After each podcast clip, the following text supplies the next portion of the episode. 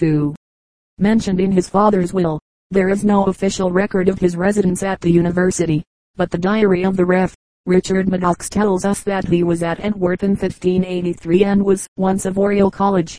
He married and settled in fifteen ninety-three, and had a family. He is supposed to have died shortly after the publication of his last work, Fantasticae sixteen twenty-six. Breton found a patron in Mary, Countess of Pembroke, and wrote much in her honor until sixteen oh one. When she seems to have withdrawn her favor, it is probably safe to supplement the meager record of his life by accepting as autobiographical some of the letters signed N B in a post with a packet of mad letters sixteen oh three, enlarged sixteen thirty-seven. The nineteenth letter of the second part contains a general complaint of many griefs, and proceeds as follows: half another been wounded in the wars, fared hard, lain in a cold bed many a bitter storm, and been at many a hard banquet. All these have I, another imprisoned, so have I, another long been sick, eh? So have I, another plagued with an unquiet life, so have I, another indebted to his heart's grief, and fain would pay and cannot, so am I. Breton was a facile writer, popular with his contemporaries, and forgotten by the next generation. His work consists of religious and pastoral poems, satires, and a number of miscellaneous prose tracts. His religious poems are sometimes wearisome by their excessive fluency and sweetness, but they are evidently the expression of a devout and earnest mind. His praise of the Virgin and his references to Mary Magdalene have suggested that he was a Catholic, but his prose writings abundantly prove that he was an ardent Protestant. Breton had little gift for satire, and his best work is to be found in his pastoral poetry. His passionate Shepherd sixteen oh four is full of sunshine and fresh air, and of an affected gaiety.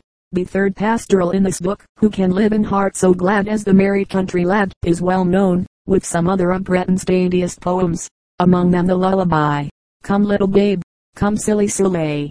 It is incorporated in A H Boland's lyrics from Elizabethan Romances eighteen ninety. His keen observation of country life appears also in his prose idyll, Wit's Trenchmore, a conference betwixt a shoaler and an angler, and in his Fantasticaes, a series of short prose pictures of the months, the Christian festivals and the hours, which throw much light on the customs of the times. Most of Breton's books are very rare and have great bibliographical value. His works, with the exception of some belonging to private owners, were collected by Doctor A. B. Grosart in the V oh four P oh five oh to Church-Eddy Worthy's library in eighteen seventy-nine, with an elaborate introduction quoting the documents for the poet's history. Breton's poetical works, the titles of which are here somewhat abbreviated, include the works of A Young With fifteen seventy-seven, A Flourish Upon Fancy fifteen seventy-seven, The Pilgrimage to Paradise fifteen ninety-two, The Countess of Pembroke's Passion is first printed by J. O. Halliwell Phillips in eighteen fifty-three, Pasquille's Fool's Cap, entered at Stationers' Hall in sixteen hundred, Pasquille's Mistress sixteen hundred, Pasquille's Passé and Passeth Not sixteen hundred, Melancholic Humors sixteen hundred, Marie Magdalene's Love, A Solemn Passion of the Soleil's Love fifteen ninety-five, the first part of which, a prose treatise, is probably by another hand. The second part, a poem in six-line stanza, is certainly by Breton, a divine poem, including The Ravished Soul and The Blessed Weeper sixteen oh one, an excellent poem, Upon the Longing of a Blessed Heart sixteen oh one, The Soleil's Heavenly Exercise sixteen oh one, The Soleil's Harmony sixteen oh two, Old a Madcap New Bailey Mothry sixteen oh two, The Mother's Blessing sixteen oh two, A True Description of Unthankfulness sixteen oh two, The Passionate Shepherd sixteen oh four, The Soleil's Immortal Crown sixteen oh five, The Honor of Valor sixteen oh five, An Invective Against Treason, I Would and I Would Not sixteen fourteen, Brighton's Bower of Delights fifteen ninety-one, edited by Doctor Grosart in eighteen ninety-three. And an authorized publication which contains some poems disclaimed by Breton, The Arbor of Amorous Devices entered at Stationers' Hall, fifteen ninety-four, only in part Breton's, and contributions to England's Helicon and other miscellanies of verse. Of his twenty-two prose tracts may be mentioned Wit's Trenchmore fifteen ninety-seven, The Will of Wit fifteen ninety-nine, A Post with a Packet of Mad Letters sixteen oh three, Sir Philip Sidney's Aurania by N B sixteen oh six, Mary Magdalene's Lamentations sixteen oh four, and The Passion of a Discontented Mind sixteen oh one, are sometimes, but erroneously, ascribed to Breton. This poem, however, comes from The Arbor of Amorous Devices, which is only in part Breton's work. Bretón de los Herreros, Manuel seventeen ninety-six to eighteen seventy-three, Spanish dramatist, was born at Quelgona on the nineteenth of December seventeen ninety-six and was educated at Madrid. Enlisting on the twenty-fourth of May eighteen twelve, he served against the French in Valencia and Catalonia, and retired with the rank of corporal on the eighth of March eighteen twenty-two. He obtained a minor post in the civil service under the liberal government, and on his discharge determined to earn his living by writing for the stage.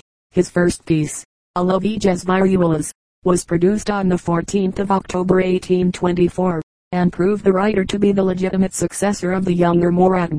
His industry was astonishing. Between October eighteen twenty-four and November eighteen twenty-eight, he composed thirty-nine plays, six of them original, the rest being translations or recasts of classic masterpieces. In eighteen thirty-one he published a translation of Fiboulos, and acquired by it an unmerited reputation for scholarship which secured for him an appointment as sub-librarian at the National Library, but the theatre claimed him for its own, and with the exception of Elena and a few other pieces in the fashionable romantic vein, his plays were a long series of successes. His only serious check occurred in eighteen forty, the former liberal had grown conservative with age, and in Lo Pancho he ridiculed the National Guard. He was dismissed from the National Library, and for a short time was so unpopular that he seriously thought of emigrating to America, but the storm blew over, and within two years Bretón de los Herreros had regained his supremacy on the stage. He became secretary to the Spanish Academy, quarreled with his fellow members, and died at Madrid on the eighth of November eighteen seventy-three. He is the author of some three hundred sixty original plays, twenty-three of which are in prose. No Spanish dramatist of the nineteenth century approaches him in comic power, in festive invention, and in the humorous presentation of character, while his metrical dexterity is unique. Marcelo Equal de Losters, eighteen thirty-one, Murate, Y. Viras, eighteen thirty-seven and Lo Escala del Matrimonio eighteen fifty-two still hold the stage, and are likely to hold it so long as Spanish is spoken. See Marx de Molins, Bretón de los Herreros, Recuerdos de su vida y de sus obras, Madrid, eighteen eighty-three, Obras de Bretón de Herreros, five volumes, Madrid, eighteen eighty-three, The Pineiro, El Romanticismo en España, Paris, nineteen oh four, J F K B R E S C H N E I D E R, Karl Gottlieb seventeen seventy-six to eighteen forty-eight, German scholar and theologian, was born at Gersdorf in Saxony. In seventeen ninety-four he entered the University of Leipzig, where he studied theology for four years. After some years of hesitation he resolved to be ordained, and in eighteen oh two he passed with great distinction the examination for Candidatus Theologiae, and attracted the regard of F. V. Reinhard, author of the System der Christlichen Moral seventeen eighty-eight to eighteen fifteen, then court preacher at Dresden, who became his warm friend and patron during the remainder of his life. In eighteen oh four to eighteen oh six Bretschneider was private docent at the University of Wittenberg, where he lectured on philosophy and theology. During this time he wrote his work on the development of dogma, Systematische Entwicklung aller in der Dogmatik vorkommenden Begriff nach den symbolischen Schriften der Evangelisch-Lutherischen and Reformerden Kirche eighteen oh five, Fourth Education eighteen forty-one, which was followed by others, including an edition of Ecclesiasticus with a Latin commentary. On the advance of the French army under Napoleon into Prussia, he determined to leave Wittenberg and abandon his university career. Through the good offices of Reinhard, he became pastor of Schneeberg in Saxony eighteen oh seven. In eighteen oh eight he was promoted to the office of superintendent of the church of Annaberg, in which capacity he had to decide, in accordance with the canon law of Saxony, many matters belonging to the department of ecclesiastical law. But the climate did not agree with him, and his official duties interfered with his theological studies. With a view to a change he took the degree of Doctor of Theology in Wittenberg in August eighteen twelve. In eighteen sixteen he was appointed General Superintendent at Gotha, where he remained until his death in eighteen forty-eight. This was the great period of his literary activity. In eighteen twenty was published his treatise on the Gospel of Saint John, entitled Probabilia de Evangeliae et Epistolarum Joannis Apostoli indole et Origine, which attracted much attention. In it he collected with great fullness and discussed with marked moderation the arguments against Johannine authorship. This called forth a number of replies, to the astonishment of everyone. Bretschneider announced in the preface to the second edition of his Dogmatik in eighteen twenty-two, that he had never doubted the authenticity of the Gospel, and had published his Probabilia only to draw attention to the subject, and to call forth a more complete defense of its genuineness. Bretschneider remarks in his autobiography that the publication of this work had the effect of preventing his appointment as successor to Carl C. Tittmann in Dresden. The minister Deal of von Einsiehl seventeen seventy-three to eighteen sixty-one denouncing him as the slanderer of John Johannes Gender. His greatest contribution to the science of exegesis was his Lexicon Manual Graeco-Latinum in Libros Novae Testamenti eighteen twenty-four, Third Education eighteen forty. This work was valuable for the use which its author made of the Greek of the Septuagint, of the Old and New Testament Apocrypha, of Josephus, and of the Apostolic Fathers, in illustration of the language of the New Testament. In eighteen twenty-six he published Apologie der Neuen Theologie des Evangelischen Deutschlands. Hugh James Rose had published in England eighteen twenty-five a volume of sermons on the rationalist movement, the state of the Protestant religion in Germany, in which he classed Bretschneider with the rationalists, and Bretschneider contended that he himself was not a rationalist in the ordinary sense of the term, but a rational supernaturalist. Some of his numerous dogmatic writings passed through several editions. An English translation of his Manual of the Religion and History of the Christian Church appeared in eighteen fifty-seven. His dogmatic position seems to be intermediate between the extreme school of naturalists, such as Heinrich Paulus, J F Rohr and Julius Wegscheider on the one hand, and D F Strauss and F C Bauer on the other. Recognizing a supernatural element in the Bible, he nevertheless allowed to the full the critical exercise of reason in the interpretation of its dogma. C P Otto Fliederer, Development of Theology, pages eighty-nine to ninety. See his autobiography, Osman in Leben, Selbstbiographie von K G Bretschneider Gotha, eighteen fifty-one, of which a translation, with notes, by Professor George E. Day, appeared in the Bibliotheca Sacra and American Biblical Repository, Nos. thirty-six and thirty-eight eighteen fifty-two, eighteen fifty-three, Neudecker in Die Ottoman Kirchenzeitungen eighteen forty-eight, Number thirty-eight, Wuskimann, Bretschneider Memoria eighteen forty-eight, A G Thurer, Critical History of Free Thought Bankton Lectures, eighteen sixty-two, Heschoghoch, Real Encyclopædia Education eighteen ninety-seven, Biarritien, a town of Germany, in the Grand Duchy of Baden, on the Zollbuck, nine meters S E of Bruchsal by rail, Pop, nineteen forty-seven to eighty-one. It has some manufactories of machinery and Japan goods, and a considerable trade in timber and livestock.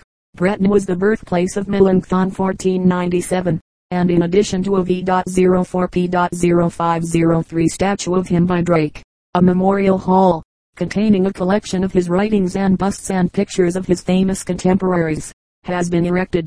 Brewalda, a word used in the Anglo-Saxon Chronicle under the date eight hundred twenty-seven, and also in a charter of Evelstan, King of the English. It appears in several variant forms: Breitenwalda, Bretonenwalda, and c. and means most probably Lord of the Britons, or Lord of Britain, for although the derivation of the word is uncertain, its earlier syllable seems to be cognate with the words Britain and Britannia. In the Chronicle the title is given to Egbert, King of the English, the eighth king that was Bretwalda, and retrospectively to seven kings who ruled over one or other of the English kingdoms.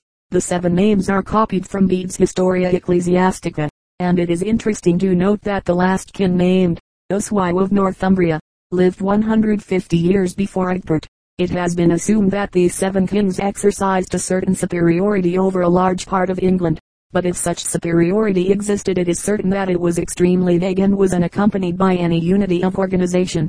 Another theory is that Bretwalda refers to a war leadership, or imperium, over the English south of the Humber, and has nothing to do with Britons or Britannia. In support of this explanation it is urged that the title is given in the Chronicle to Egbert in the year in which he conquered the kingdom of the Mercians and all that was south of the Humber. Less likely is the theory of Palgrave that the Bretwaldas were the successors of the pseudo-emperors, Maximus and Carausus, and claimed to share the imperial dignity of Roane, or that of Campbell, who derives Bretwalda from the British word Breoton, to distribute, and translates it, widely ruling. With regard to Egbert the word is doubtless given as a title in imitation of its earlier use, and the same remark applies to its use in Evelstan's charter. C E A Freeman, History of the Norman Conquest, Volume I, Oxford, eighteen seventy-seven, W. Stubbs, Constitutional History, Volume I, Oxford, eighteen ninety-seven, J. R. Green, The Making of England, Volume I, London, eighteen ninety-seven, F. Palgrave, The Rise and Progress of the English Commonwealth, London, eighteen thirty-two, J. Ann Campbell, The Saxons in England, London, eighteen seventy-six, J. R. Aitchis, Celtic Britain, London, eighteen eighty-four, Brughel or Brughel, Peter, Flemish painter, was the son of a peasant residing in the village of Bruydel near Breda, after receiving instruction in painting from Coic, whose daughter he married. He spent some time in France and Italy, and then went to Antwerp, where he was elected into the academy in fifteen fifty-one.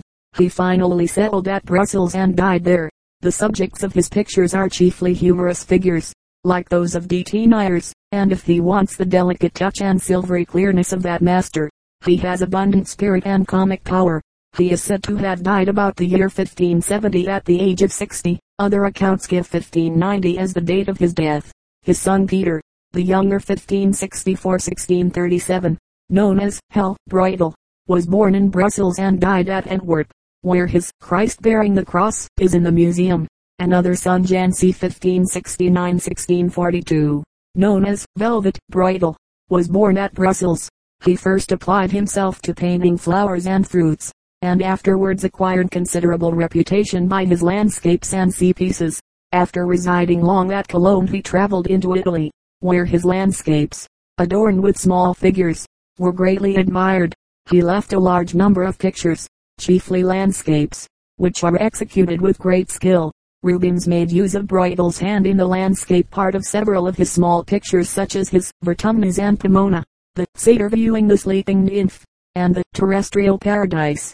Brevet, a diminutive of the ifar, brief, a short writing, originally unofficial writing or letter, with the particular meaning of a papal indulgence.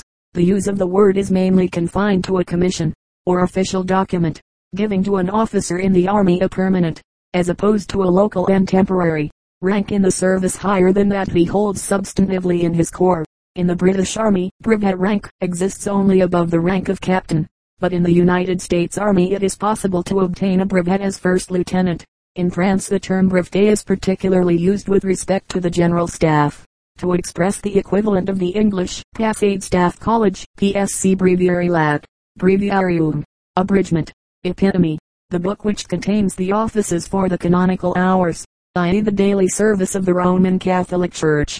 As compared with the Anglican Book of Common Prayer, it is both more and less comprehensive. More, in that it includes lessons and hymns for every day in the year; less, because it excludes the Eucharistic office contained in the Missal, and the special offices connected with baptism, marriage, burial, ordination, and see, which are found in the ritual or the pontifical. In the early days of Christian worship, when Jewish custom was followed, the Bible furnished all that was thought necessary, containing as it did the books from which the lessons were read and the psalms that were recited. The first step in the evolution of the breviary was the separation of the Psalter into a choir book. At first, the president of the local church bishop or the leader of the choir chose a particular psalm as he thought appropriate. From about the fourth century, certain psalms began to be grouped together, a process that was furthered by the monastic practice of daily reciting the one hundred fifty psalms. This took so much time that the monks began to spread it over a week, dividing each day into hours, and allotting to each hour its portion of the Psalter.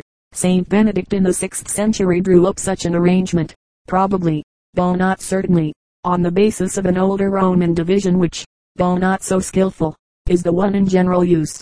Gradually there were added to these Psalter choir books additions in the form of antiphons, responses, collects or short prayers, for the use of those not skillful at improvisation and metrical compositions. Jean Bellef, a twelfth century liturgical author, gives the following list of books necessary for the right conduct of the canonical office: the Antiphonarium, the Old and New Testaments, the Passionaries Liber and the Legendaries, dealing respectively with martyrs and saints, the Homiliaries, homilies on the Gospels, the Sermologos, collection of sermons, and the works of the Fathers. Besides, of course, the Psalterium and the Collectarium. To overcome the inconvenience of using such a library, the breviary came into existence and use. Already in the eighth century, Prudentius, Bishop of Troyes, had in Abbreviarium Psalterii made an abridgment of the Psalter for the laity, giving a few psalms for each day, and Alcuin had rendered a similar service by including a prayer for each day and some other prayers, but no lessons or homilies. The breviary, rightly so called, however, only dates from the eleventh century, the earliest miss containing the whole canonical offices of the year ten ninety-nine, and is in the Mazarin Library, Gregory the First, Pope ten seventy-three to ten eighty-five, two. Simplified the liturgy as performed at the Roman court, and gave his abridgment the name of breviary, which thus came to denote a work which from another point of view might be called a plenary, involving as it did the collection of several works into one.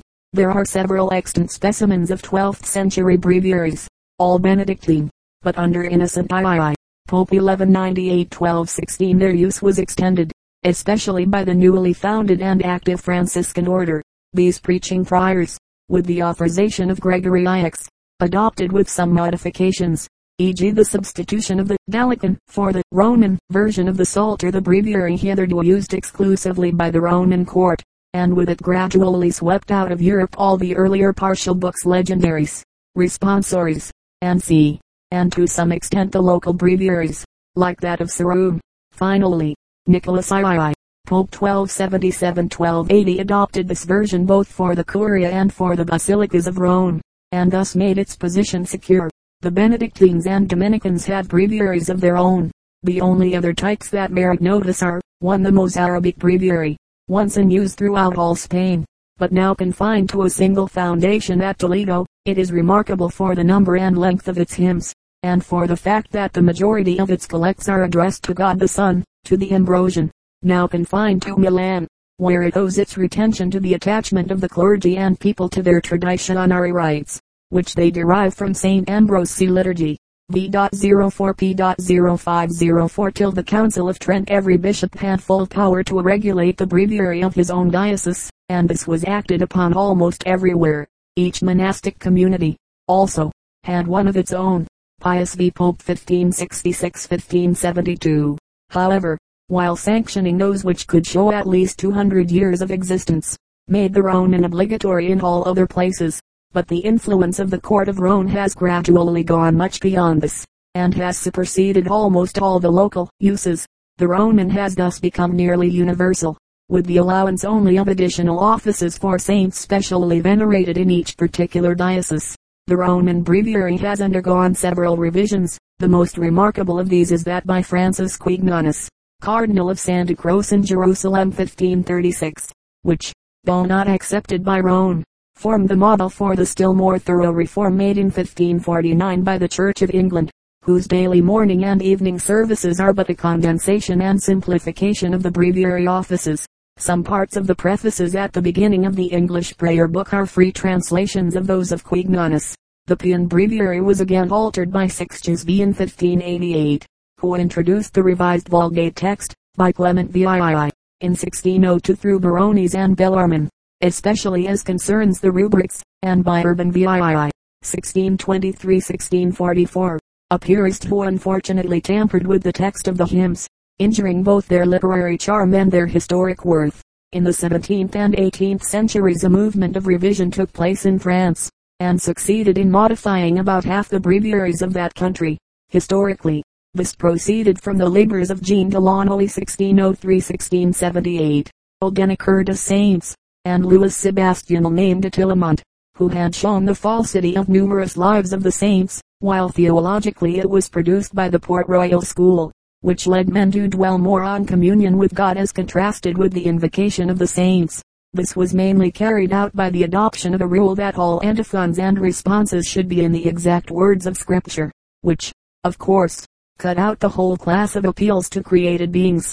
The services were at the same time simplified and shortened, and the use of the whole Psalter every week, which had become a mere theory in the Roman breviary, owing to its frequent supersession by saints' day services, was made a reality. These reformed French breviaries, for example the Paris breviary of sixteen eighty by Archbishop François de Harlay sixteen twenty-five to sixteen ninety-five, and that of seventeen thirty-six by Archbishop Charles Gaspard Galland de Vintimille sixteen fifty-five to seventeen forty-six, show a deep knowledge of Holy Scripture, and much careful adaptation of different texts. But during the pontificate of Pius the Sixth, A strong ultramontane movement arose against them. This was inaugurated by Montlembert, but its literary advocates were chiefly Dom Leranger, a learned Benedictine monk, abbot of Solesmes, and Louis-François Vuillet eighteen thirteen to eighteen eighty-three of the Universitaires, and it succeeded in suppressing them everywhere, the last diocese to surrender being Orléans in eighteen seventy-five. The Jansenist and Gallican influence was also strongly felt in Italy and in Germany, where breviaries based on the French models were published at Cologne, Muenster, Mainz and other towns. Meanwhile, under the direction of Benedict Xiv, Pope seventeen forty to seventeen fifty-eight, a special congregation collected many materials for an official revision, but nothing was published. Subsequent changes have been very few and minute. In nineteen oh two, under Leo Xii, a commission under the presidency of Monsignor Louis Duchesne was appointed to consider the breviary, the missal, the pontifical and the ritual. The beauty and value of many of the Latin breviaries were brought to the notice of English churchmen by one of the numbers of the Oxford Tracts for the Times, since which time they have been much more studied, both for their own sake and for the light they throw upon the English prayer book. From a bibliographical point of view, some of the early printed breviaries are among the rarest of literary curiosities. Being merely local, the copies were not spread far, and were soon worn out by the daily use made of them. Doubtless many editions have perished without leaving a trace of their existence, while others are known by unique copies. In Scotland, the only one which has survived the convulsions of the sixteenth century is that of Aberdeen, a Scottish form of the Saroon office, revised by William Elphinstone, Bishop fourteen eighty-three to fifteen fourteen. And printed at Edinburgh by Walter Chapman and Andrew Miller in fifteen oh nine to fifteen ten. Four copies have been preserved of it, of which only one is complete, but it was reprinted in facsimile in eighteen fifty-four for the Banadine Club by the munificence of the Duke of Buccleuch. It is particularly valuable for the trustworthy notices of the early history of Scotland which are embedded in the lives of the national saints, though enjoined by royal mandate in fifteen oh one for general use within the realm of Scotland. It was probably never widely adopted. The new Scottish Proprium Sanction for the Roman Catholic province of Saint Andrews in nineteen oh three contains many of the old Aberdeen collects and edifunds. The Sarum or Salisbury Breviary itself was very widely used. The first edition was printed at Venice in fourteen eighty-three by Reinald de Novi Maggio in folio, the latest at Paris, fifteen fifty-six to fifteen fifty-seven, while modern breviaries are nearly always printed in four volumes, one for each season of the year. The editions of the Sarum never exceeded two parts. Contents of the Roman Breviary. At the beginning stands the usual introductory matter, such as the tables for determining the date of Easter, the calendar, and the general rubrics. The breviary itself is divided into four seasonal parts: winter, spring, summer, autumn, and comprises under each part: one, the Psalter; two, Proprium de Tempore, the special office of the season; three, Proprium Sanctorum, special offices of saints; four, Commune Sanctorum, general offices for saints; five, Extra services. These parts are often published separately. one. The Psalter. This is the very backbone of the breviary, the groundwork of the Catholic prayer book. Out of it have grown the antiphons, responsories, and versiclas. In the breviary the psalms are arranged according to a disposition dating from the eighth century, as follows. Psalms like the I, with some omissions, are recited at Matins, twelve each day from Monday to Saturday, and eighteen on Sunday. The omissions are said at Lauds, Prime and Compline. Psalm six, Xhbi, except Xhbi, Xhbi, and Xhi, are said at Vespers, five each day. Psalms Xhbi, centiliters, are always used at Lauds, and give that hour its name. The text of the Psalter is that commonly known as the Gallican. The name is misleading, for it is simply the second revision A D three ninety-two made by Jerome of the old Ila version originally used in Rome. Jerome's first revision of the Ila A D three eighty-three, known as the Roman, is still used at Street Peters in Rome, but the Gallican, thanks especially to Saint Gregory of Tours, who introduced it into Gaul in the sixth century, has ousted it everywhere else. The Antiphonary of Bangor proves that Ireland accepted the Gallican version in the seventh century, and the English Church did so in the tenth. two. The Proprium de Tempore contains the office of the seasons of the Christian year advent to Trinity, a conception that only gradually grew up. There is here given the whole service for every Sunday and weekday, the proper antiphons, responsories, hymns, and especially the course of daily scripture reading, averaging about twenty verses a day, and roughly arranged thus, for Advent, Isaiah, Epiphany to Septuagesima, Pauline Epistles, Lent, Patristic Homilies, Genesis on Sundays, Passiontide, Jeremiah, Easter to Whitsun, Acts, Catholic Epistles and Apocalypse, Whitsun to August, Samuel and Kings, August to Advent, Wisdom Books, Maccabees, Prophets. The extracts are often scrappy and torn out of their context. three. The Proprium Sanctorum contains the lessons, sums and liturgical formularies for saints' festivals, and depends on the days of the secular month. Most of the material here is hagiological biography, occasionally revised as by Leo Xii, in view of archaeological and other discoveries, but still largely uncritical, covering a great stretch of time and space. They do for the worshipper in the field of church history what the scripture readings do in that of biblical history, as something like ninety of the days in the year have, during the course of centuries, been allotted to some saint or other. It is easy to see how this section of the breviary has encroached upon the Proprium de Tempore, and this is the chief problem that confronts any who are concerned for a revision of the breviary. four. The Commune Sanctorum comprises psalms, antiphons, lessons, and c.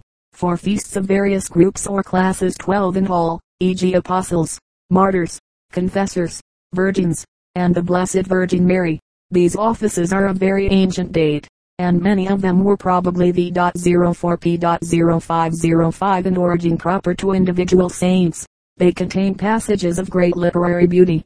The lessons read at the third nocturne are patristic homilies on the Gospels, and together form a rough summary of theological instruction. five. Extra services. Here are found the little office of the Blessed Virgin Mary, the office of the dead obligatory on All Souls' Day, and offices peculiar to each diocese. It has already been indicated, by reference to Matins, Lauds, and C, that not only each day, but each part of the day, has its own office, the day being divided into a liturgical hours. A detailed account of these will be found in the article Hours, Canonical. Each of the hours of the office is composed of the same elements, and something must be said now of the nature of these constituent parts, of which mention has here and there been already made. They are, psalms including canticles, antiphons, responsories, hymns, lessons, little chapters, versicles and collects. The sums have already been dealt with, but it may be noted again how the multiplication of saints' festivals, with practically the same special psalms, tends in practice to constant repetition of about one-third of the Psalter, and correspondingly rare recital of the remaining two-thirds, whereas the Proprium de Tempore, could it be adhered to, would provide equal opportunities for every psalm, as in the Greek usage and in the Benedictine. Certain canticles like the Song of Moses, Exodus six v, the Song of Hannah one Sam, the I, the Prayer of Habakkuk, the Prayer of Hezekiah, Isaiah,